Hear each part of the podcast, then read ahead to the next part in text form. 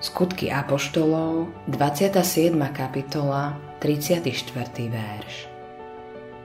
Preto vás napomínam, aby ste si zajedli. Treba vám to na vlastnú záchranu. Túto radu dal Pavol v extrémnej tiesni svojim spolucestujúcim na mori.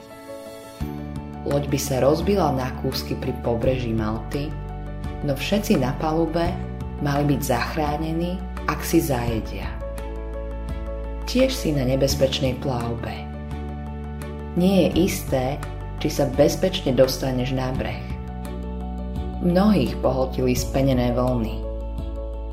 Mal by si vedieť, že keby záchrana závisela na tebe a tvojej sile, nezvládol by si to.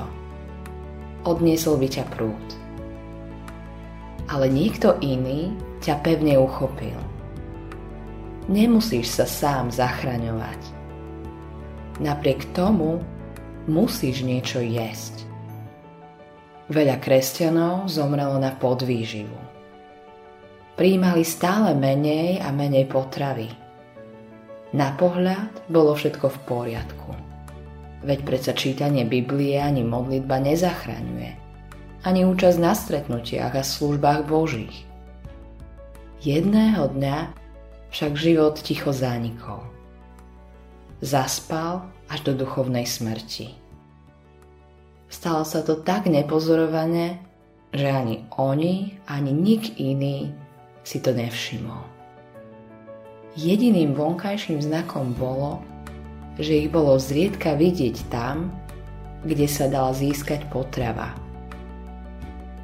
Zanedbávať Božie slovo sa nepovažuje za hriech. Napriek tomu je to jeden z hriechov, ktorý priviedol väčšinu ľudí do záhuby. Nech Boží Svetý Duch vypáli do tvojej duše ohnivými písmenami, zober nejaké jedlo. Potrebuješ to na prežitie. Stará prirodzenosť sa vždy spiera. Myslí si, že všetko ostatné je vzrušujúcejšie a zaujímavejšie. Ale pánom v živote nemá byť stará prirodzenosť. Nový človek žije na Božom slove. Zdravý človek si k večeri sa dá s radosťou. Nový človek sa teší, keď dostane chlieb života. Božie slovo je tvoj denný chlieb. Ak ho nedostávaš, zomrieš. Autorom tohto zamyslenia je Hans Erik Nissen.